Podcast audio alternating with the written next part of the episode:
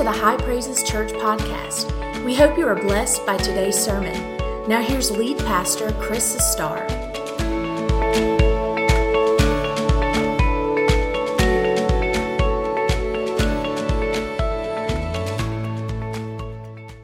I am beginning a series today entitled We Don't Handle Snakes. We Don't Handle Snakes. And I entitled it that way on purpose, and you'll understand in just a minute.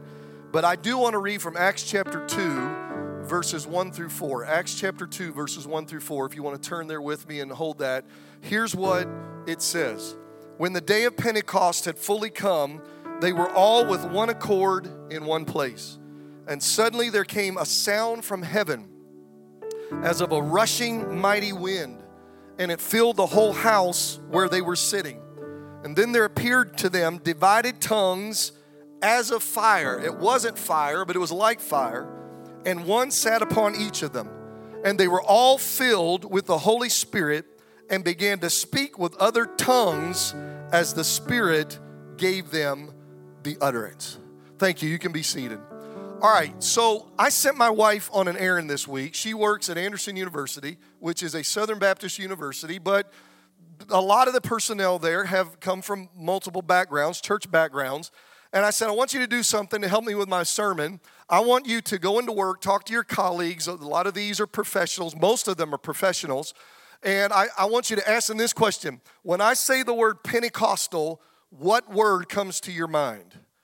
And so she did this for me, and the results were fascinating. She asked one person, and they said, Well, I just think a church. I thought, okay, that was a safe answer. That was the politically correct answer. Another one said, um, exuberant. Would you define yourself as exuberant high praises? I would say yes, amen. One of them then said, uh, tongues stuff. Now we're getting into the meat of the matter. I thought this was interesting. Another one said fanatical. They must have had a bad experience somewhere in a Pentecostal church. Now, this is my favorite one of all. She said, My mother in law wearing a beehive hairdo. Marge Simpson, you know. Uh, and that was part of it. Some of you uh, didn't get to experience that. Leah said to, this to someone else, and they said, It makes me think of holy rollers. Y'all, some of y'all don't even know what a holy roller is, do you? They're people that roll that are holy. Uh, and then the last one was just lively. Evidently, they'd been to a Pentecostal church and they said it was lively. Well, she asked one person, and sure enough, she got the answer. They she said, What do you think of when I say the word Pentecostal? And they said, Snake handling. Snake handling. I cannot count the number of times, y'all, that I have been talking with people and they find out I'm a pastor and they say, Well, where do you pastor? And I'll say, High Praises Church. And then they'll ask me, What kind of church is it? And I'll say, It's a Pentecostal church. And in, I cannot tell you how many. And the first thing they say is, Do y'all handle snakes? Do y'all handle snakes? Well, of course, my answer is no. We don't have a box of rattlesnakes over here in a corner somewhere. Because if we're going to do that, I'm going to volunteer the pastoral staff first. I'm not going to do it. We'll, we'll volunteer, but we don't do that, okay? I, you know, I tried to figure out where did this come from, and the only thing I can figure is that in 2013, the National Geographic Channel sponsored a, a show called Snake Salvation. Uh, it was about two pastors in their churches. One was in Kentucky, one was in uh, Tennessee, that were Pentecostal, spirit filled churches that handled snakes. And there are churches that do that, y'all. Um, and, and one of them said their name was Church of God, but they're not this Church of God. They're not us. And so um, that show was on, and people watched it. Excuse me. And so uh, I may cough. I have a tickle in my throat, and uh, it's been battling all week. And so, what's wrong? Did I say something? I said I had a tickle in my throat. What's wrong with that? Huh? Oh, the cough? It ain't corona. I've been to the doctor, I'm okay. Uh, or she was wrong. Tough luck for you. And so uh, uh, now I don't even know what I was talking about. Okay, this, the show. And so I, I just think people saw that in America and, and put the two together. And so they think Pentecostal, they snake handle. But listen, the vast majority of Pentecostal churches, 99.999, do not handle snakes. Okay? A good snake is a dead snake. Unless it's a black snake, then I'll leave it alone. Um, where did this whole concept come from for them, though? Well, you have to go to Mark chapter 16, and I've actually got it on the screen for you. It's verses 17 and 18. Jesus said this, and these signs will follow those who believe. In my name, they will cast out demons, they will speak with new tongues. Now, watch this. There it is. They will take up serpents. See it? They'll take up serpents, and if they drink anything deadly, it will by no means hurt them. They'll lay hands on the sick, and they will recover. All right, now a lot of scholars question the authenticity of verses 9 through 20 in Mark chapter 16 because some of the earlier manuscripts omit this passage and because some people say the style doesn't reflect the rest of Mark. I'm not, I'm not here to do a canonical dissertation this morning, but trust me, there is ample evidence, a lot more evidence that this passage belongs in Mark. And so it is real, it is authentic, and these are the words of Jesus. So, what did Jesus mean when he said that, that we'll take up serpents? I can tell you what it doesn't mean. It doesn't mean that we're going to handle snakes in a religious ceremony. I think what it does mean, if you look at the word in the Greek, to, to take up can also mean to cast away or to remove. So it means to remove serpents or to take away serpents. And we actually have a biblical illustration of this in Acts where the Apostle Paul had been shipwrecked and they were they all got on the island of Malta uh, from the shipwreck, and so they were building a fire because there was a rainstorm, and they were trying to drive out. Paul got a, a tree branch to put in the fire, and a venomous viper was on there. I guess a viper is venomous by definition. So I anyway, that's the wordsmith in me. Uh, sorry, I'm plagued. And so they, this viper latches onto him, and Paul shakes it off in the fire, and nothing happens to him. now, the, the, the natives saw that and said, Oh, the God of justice with a capital J has got him. He escaped death through the shipwreck, but he's going to die from the, the viper. They thought that was a God. Well, instead, Paul doesn't die. He is divinely protected by God, see? And then they said, Oh, well, then he must be a God. And he told them, I'm not a God, but I'm going to tell you about the true and the living God. so, um, that's i think that's what that means i think it has to do with divine protection do you notice that the next verse says if they drink any deadly poison it shall not harm them i don't see any churches drinking cyanide. Do you? I, don't see them breaking out cyanide. They'll break out rattlesnakes but they won't break out cyanide. So anyway i just thought that was interesting. So now that and by the way, I believe snake handling is really a form of testing God, by the way.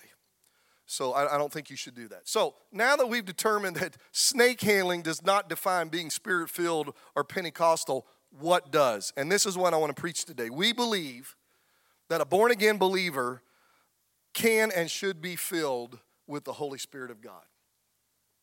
That's what it means to be Pentecostal or to be spirit filled.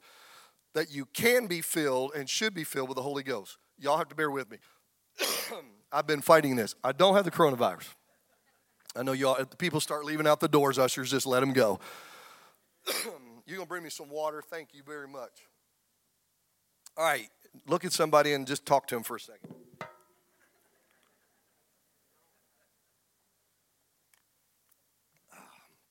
There we go. All right. Let me. T- I'm going to do. I'm doing more teaching this morning than Pentecostal Pentecostal preaching. Usually, when Pentecostal preachers talk on this subject, we you know, we're fired up. But today, the Lord told me to teach, so I'm going to teach you today. If you're born again, you have the Holy Spirit living inside of you. 1 Corinthians 3:16 says, "Do you not know that you're that you are the temple of God and that the Spirit dwells in you?"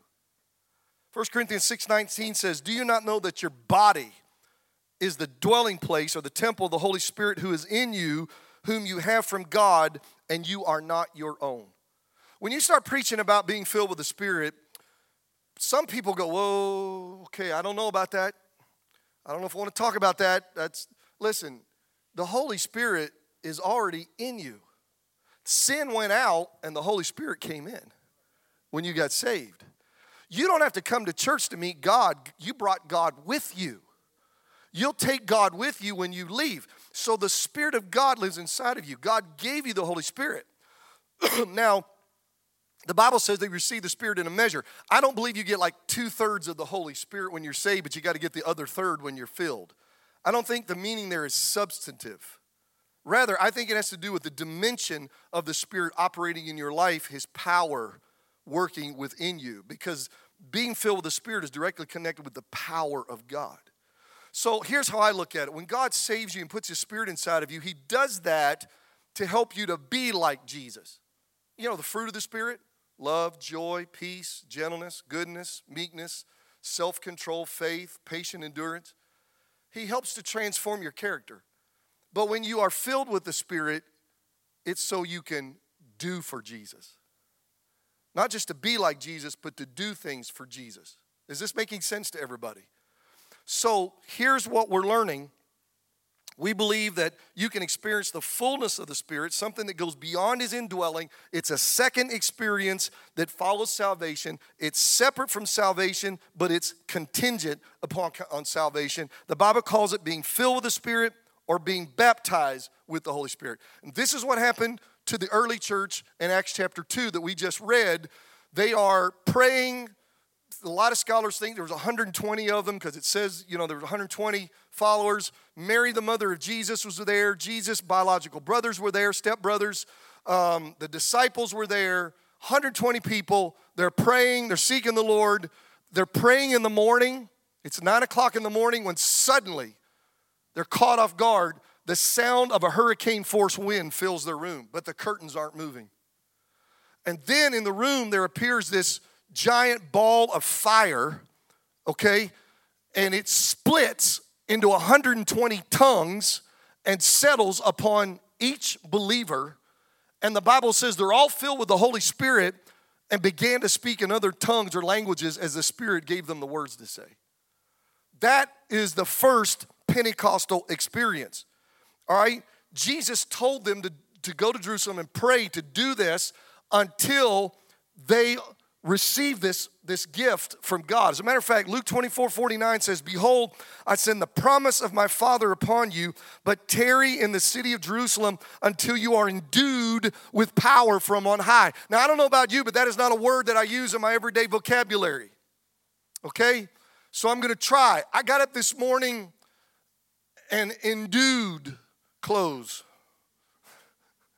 I endued because to do to endue means to put on clothes, to put on something. Usually to put on clothing. Aren't you glad I endued this morning?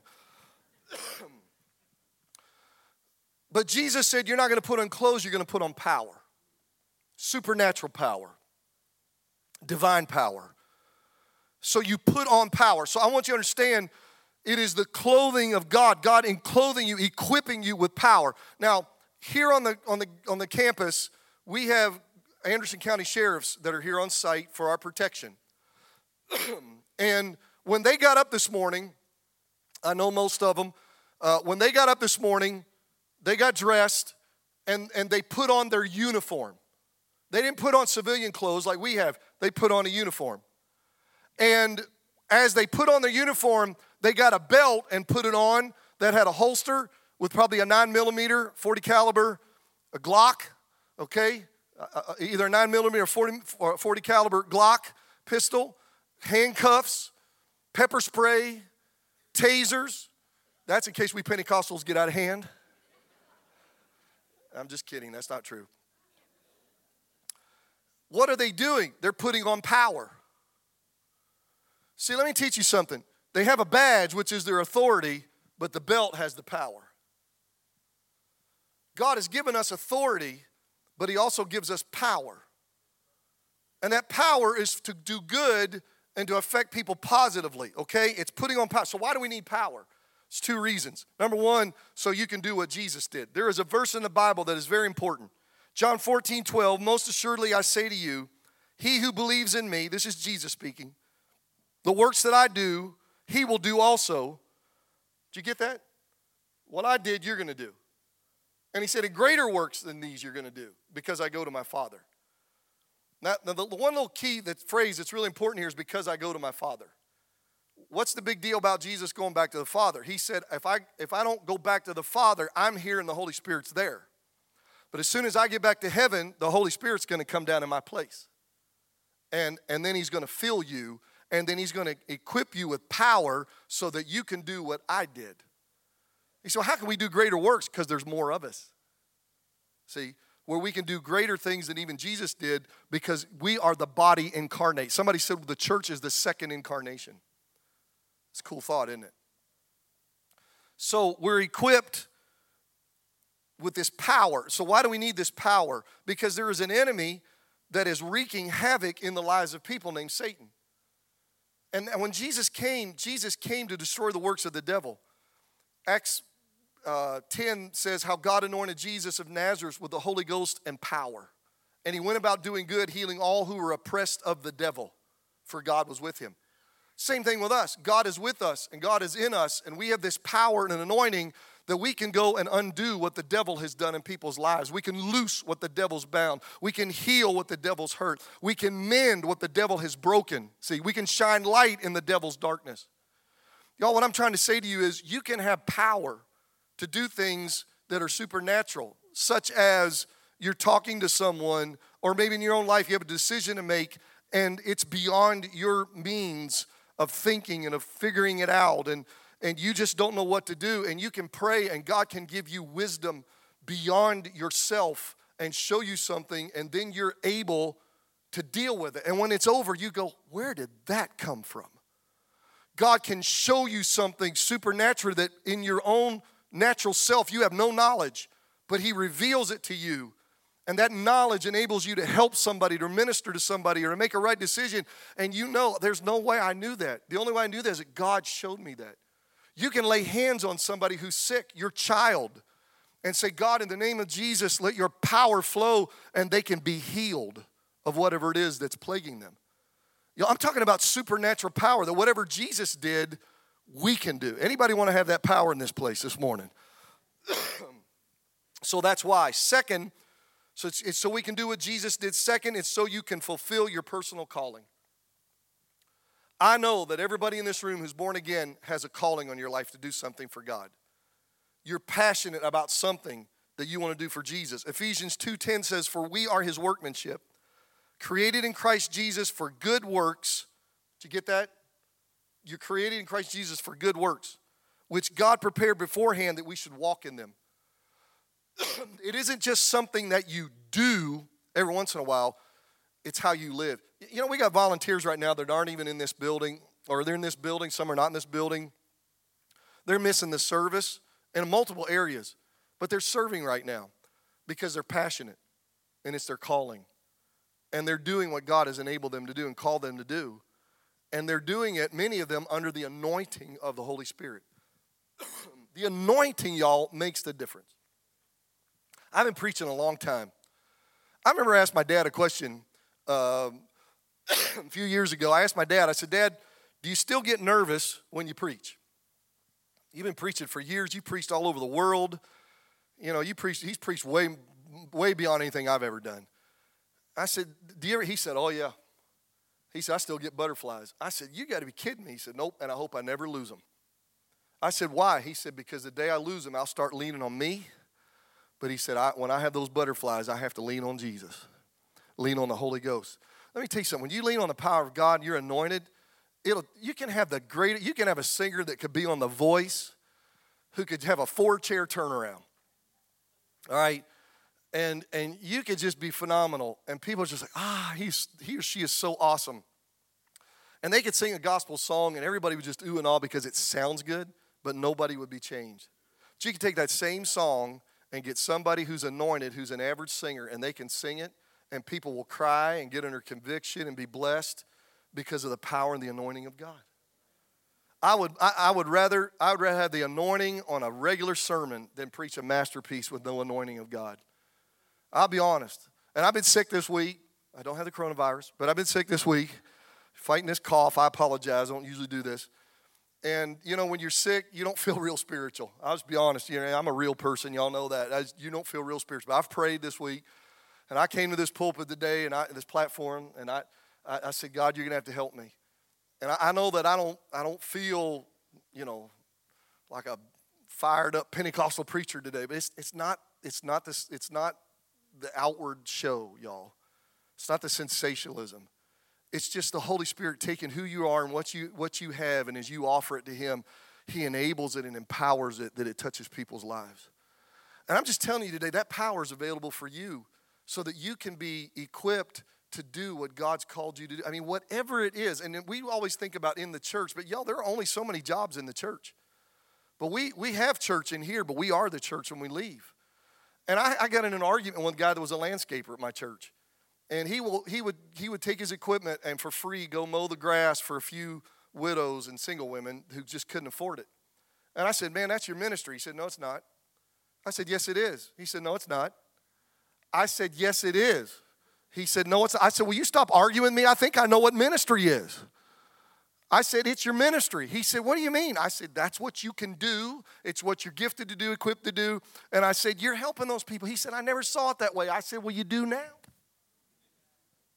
But that's my point is whatever you can do to help people. We've got a group of men in this church that uh, if we have people in our church that get in a situation where they, they have steps in their church, but they have physical problems, we go in and build ramps for them. We build, I don't know how many ramps in churches. And that's what they do. That's their gift. You say, well, do you need the anointing? Absolutely. Or you might drive a nail through your thumb or something. I don't know. But you know, it's not just the work of the ramp, but it's how they minister to the people that are there while they minister and talk to him and help him. See, you need the anointing for everything you do, and it can make all the difference in the world. I, remember there was this lady years ago. She sang in a group with Leah in our church at Praise Cathedral, and that started this church. And she's just a wonderful lady, one of the best altos I've ever heard in my life. But we were talking, and she she disclosed to me that she wasn't filled with the Spirit. I said, You got to be kidding me. And I think she got kind of a little offended. She thought I was judging her. I said, Well, well, I'm not judging. I just, I kind of assumed because you grew up this thing. She said, No, I've never been baptized. And I looked at her, I said, You know what? You need to pray to God for God. I said, You're one of the best altos I've ever heard in my life. You're one of the best singers I've ever heard. I'm telling you, when you get filled with the Spirit, it'll change. You, watch, you just watch. Well, one Sunday night, we were at church, and she was up singing, and she decided to take her worship to another level and God baptized her in the Holy Ghost while she was on stage singing. She started speaking in tongues, and God filled with the Spirit. She came back to me shortly thereafter, and she said, I owe you an apology. I said, How come? She said, Man, you were right. She said, You kind of offended me. She said, But ever since God filled me with the Spirit, she said, You're right. It's different. She said, There's a power and an anointing when I sing. I said, I tried to tell you that. I said, The anointing makes the difference whether you're singing or anything you do in life. Y'all, God wants to, I want you to be hungry for this power because it's for everybody. It's for everybody. See, we, we all need that power from God. The baptism with the Holy Spirit is for every believer, but unfortunately, not every believer seeks for the baptism with the Holy Spirit. So, who does? I think there are three categories of people in my humble estimation. Number one, there, there are those who want more of God.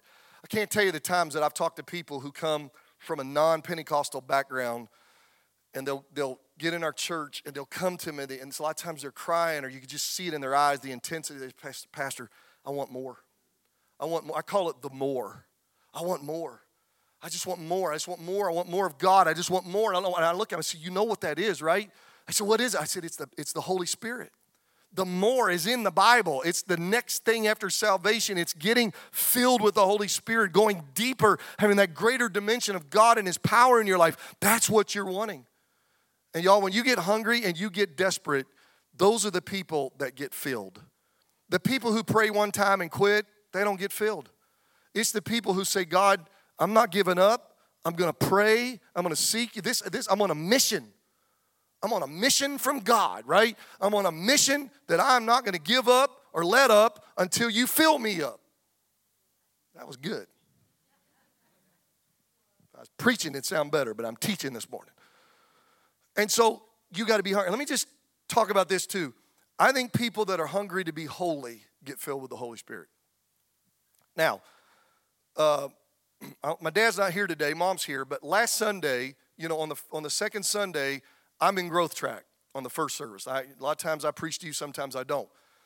My dad preached last Sunday. You will not believe what my dad preached last Sunday. He preached on the baptism with the Holy Spirit. So I told the first service, I said, You're getting a double whammy this morning because I'm going to preach on it again. And he almost preached everything I'm preaching today, which is weird because I wrote my sermon, then listened to his message. but my dad talked about this. In the late 1800s, early 1900s, y'all, there were no Pentecostals in America. You know that, right? There were Methodists, Baptists, Presbyterian, Brethren churches. There weren't, there weren't any Pentecostal churches, Southern Baptists. And what happened was the churches were nominal. They, they, were, they were like Christians in name only, but they weren't, they weren't hungry for God. A lot of them weren't living right. But there were people in these churches who were reading the Bible and they said, We want to be real. We want to be authentic. We want to know God. We want to live for God. We want to do it the way the Bible says. And a lot of them got kicked out of their churches because they were stirring up trouble because they said, You know, you need to leave it alone. We're a social club. You need to get out of here. You don't want a revival, whatever it is you're talking about. So these people banded together and started holiness churches. Before the Pentecostal movement, there was a holiness movement. Did you know that? By the way, we're a holiness church. Did y'all know that? And so, and so what happened was these people just got hungry to live right, hungry to be real, just to be authentic. That's all. It wasn't fanaticism. They just wanted to do it the way the Bible. Does that resonate with anybody in here? Isn't that how you are? I know you are. That's how I, I just want to do it God's way. I want to serve God. And they got hungry. Well, what happened is, in, is they banded together and they're praying individually and as a group for God to make them holy and that God will just live right and, and be separate from the world and serve you and please you. You know what happened? God poured out the Holy Spirit on them. They didn't know what was going on. Methodists and Presbyterians and Baptists, they had no idea what was happening. They had to go to the Bible and study it, and they went over to Acts 2 and found out, hey, this is what happened on the day of Pentecost. And that's how people became Pentecostal. Whether it was Azusa Street in LA, that's not Lower Anderson, Los Angeles, whether that was in Topeka, Kansas at a Bible college, or whether that was in the mountains of North Carolina and Tennessee and Georgia, where, where this denomination, the Church of God, where we, we saw the outpouring of the Holy Spirit. People were just hungry. Listen, if you're trying to see as close, see how close you can live to the world and still hang on to Jesus, you probably won't get filled with the Holy Spirit. Because you're looking at the world instead of looking at Him. People who get hungry and say, God, I just want to live for you and serve you, and I want more of you. Get ready. God will fill you with the Holy Spirit. The second group of people are those who, who want to tell people about Jesus as his salvation. I love to watch people who just get fired up and, and passionate for the Lord and they just want to share the gospel with Christ. I love that. But I know that that is frightening for a lot of us. Now, let me tell you something. Acts 1 8 says that when you're filled with the Holy Spirit, you will receive power. And Jesus said to be witnesses to me. Witnesses. So I'm going to tell you this when you get filled with the Holy Spirit, you get a boldness that you didn't have before. God can take the shyest, most introvert individual and fill them with the Holy Spirit, and they become bold and they will tell anybody and everybody about Jesus. So if you say, I, I struggle with this, you need to get hungry for the baptism with the Holy Spirit. It'll change you. If you get in a group of people and, and, and you're intimidated, they're businessmen or your co-workers, listen, you, don't, you shouldn't let anybody in a suit and tie, you shouldn't let professionals, they are, listen, when the day is done, they are just men and women like us with souls who need Christ to save them. Don't you ever hang your head in shame don't you ever hide behind anything. You stand for Jesus. And, if, and I am unapologetically Pentecostal. I don't care who walked in. I don't care. I talk to anybody in this town. Matter of fact, most people in this town know I'm spirit filled. They know. They know who I am and what I am. And they don't look down on me. They respect me because I know about the power of God. And God will give me a boldness. And, and, and I'd witness anybody because that boldness, not because of me, because if you knew me when I was young, I was an intimidated, very shy, backward. My mom can tell you this. I was not that outgoing kind of personality. I was sort of a scary kid growing up. You know what I mean down south when we're scary? Just really insecure. But when God filled me with the Holy Spirit, it transformed me. It transformed me. You think, I mean, for me to stand up here and preach like this to, to hundreds of people every Sunday is a miracle of the power of the Holy Ghost. Y'all, if he did it for me, he can do it for you. The third group of people that he fills are those who want to be used by God. those who want to minister, those who want to volunteer, those who want to serve, those are the people who say, God, just enable me so that I can be effective for you. So you say, Pastor, what do I have to do if I want to be filled? Three simple things. First of all, you ask. You just ask. There's a, there's a passage in Luke 11 where Jesus said, Ask and you shall receive, seek and you'll find, knock and the door shall be open unto you. For everyone that asks will receive. Isn't that a great promise? And he who seeks will find, and the one who knocks, the door will be open. And in the Greek, it literally means ask and keep on asking. Seek and keep on seeking. Knock. You ever knocked at somebody's door, rang the doorbell, and they didn't come, and instead of leaving, you just banged even harder? And went ding, ding, ding, ding, ding, ding, ding, ding, ding, ding, ding, ding, ding. Am I the only person who's ever done that?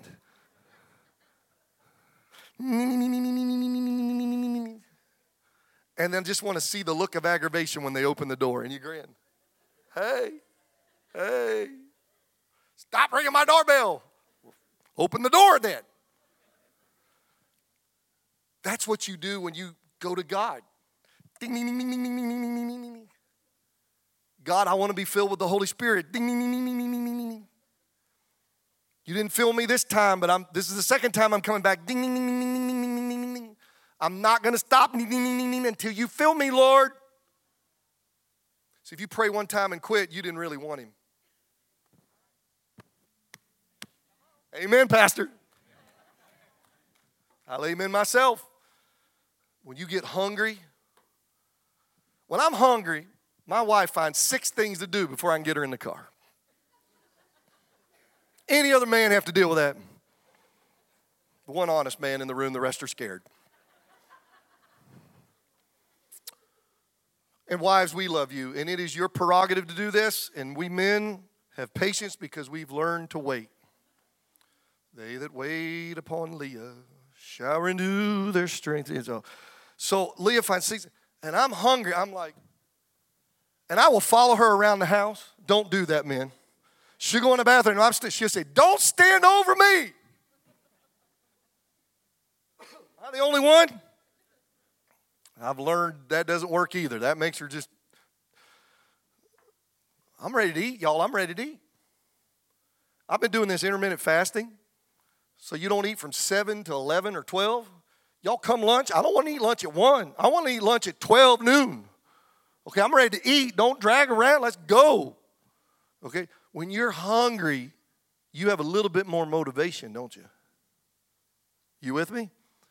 You have a little bit more. Listen, when you're hungry, you'll ask and you'll ask and you'll knock and you'll pray and every time there's an altar call, you're down here. It doesn't matter what I preached on, you've got one thing in mind. God, I know He preached on unforgiveness, but I'm down here. God, fill me with the Holy Ghost. Fill me with the Holy Spirit. You see what I'm saying? We need to get that hunger.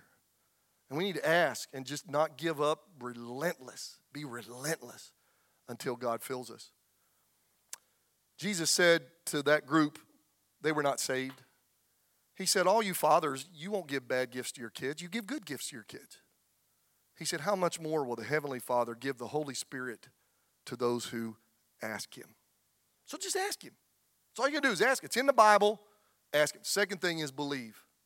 Believe. Now, you said this awful simple. Yes, it is. How many of you understood completely what was happening to you the day you got saved? Let me see your hand. Careful. I noticed not really anybody's raising your hand. You know why you didn't? Because I doubt you even know what soteriology is. Soteriology is the doctrine of salvation. Did, did you have, did you say, okay, I'm, I'm coming down here to pray, and I'm, I'm going to have a soteriological moment in my life? Oh God of soteriology, I come now understanding the doctrine of propitiation and the appeasement of your wrath, God. Would you come now through the blood of Jesus? Would you cover the you've covered the wrath? I appropriate now the covering of your wrath. I think of the mercy seat in the Old Testament and how the blood was sprinkled on the mercy seat, the covering, and how, God, my sins need to be covered right now. Would you cover my sins, oh God? And would you atone for my sins? And and God, I need regeneration. I need, a, I need a regenerative work right now in my life. I come, oh God of regeneration. Would you regenerate me, oh God, right now? and I need to be born again, and I need this transformative. All things will pass away, all things become new. Lord, let me just talk about this for a while. Let me just dwell on this and give you 12 scriptures and a dissertation. Is that how you pray? Hope not. You didn't understand truly adoption, regeneration, reconciliation. All you knew was you were messed up. You were on your way to hell. You weren't right with Jesus, and you needed to get saved, right? and you just said, God, I believe the story and I don't know how it works, but I know it works. I've seen you do it for other people. Oh, God, forgive me, wash me, please save me. I don't want to go to hell, I want to go to heaven. I want to be right with you, God. Please, I believe.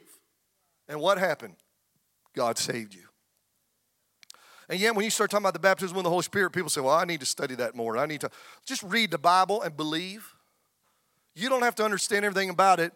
You just need to pray and receive it, and then God can teach you. Did you get, when you went to the dealership, did you get in the glove compartment and grab the manual and say, I'm taking this home and I'm going to read this from cover to cover, and then I'll be back to make my purchase? Did anybody do that? Because I want to shake your hand. Well, I'm not going to shake your hand, I'll bump your elbow. No. Matter of fact, most of you never looked at the manual, have you? Sitting in your glove compartment getting in the way. Somebody taught you how to drive, somebody modeled it. Come on, I'm preaching. Somebody showed you, modeled it. You read the little book so you could get your license just enough to get by pass the test, and you just get out there and do it. And then if you just run into trouble every once in a while, you say, Well, I guess we better get the manual out and figure out. How many of you had a car that you bought for six months and then you found a button and you pushed it and said, Wow, I didn't know it did that? Are you getting my point here? I'm just teaching today, okay? Same thing. There are things you're going to learn in the spirit. You're never going to you're never going to figure it all out. Listen, you just need to believe it. Say, God, it's a gift for me, and I'm going to take it and receive it. God, fill me with the Holy Spirit. I believe that it's coming. I'm expecting it to happen. And then the last thing is receive. Let it happen. Receive. And it might happen in the altars, it might happen on your on your drive to or from work. It might happen sitting in a parking lot somewhere. Might, there's no telling where it'll happen. God will choose the time and the place.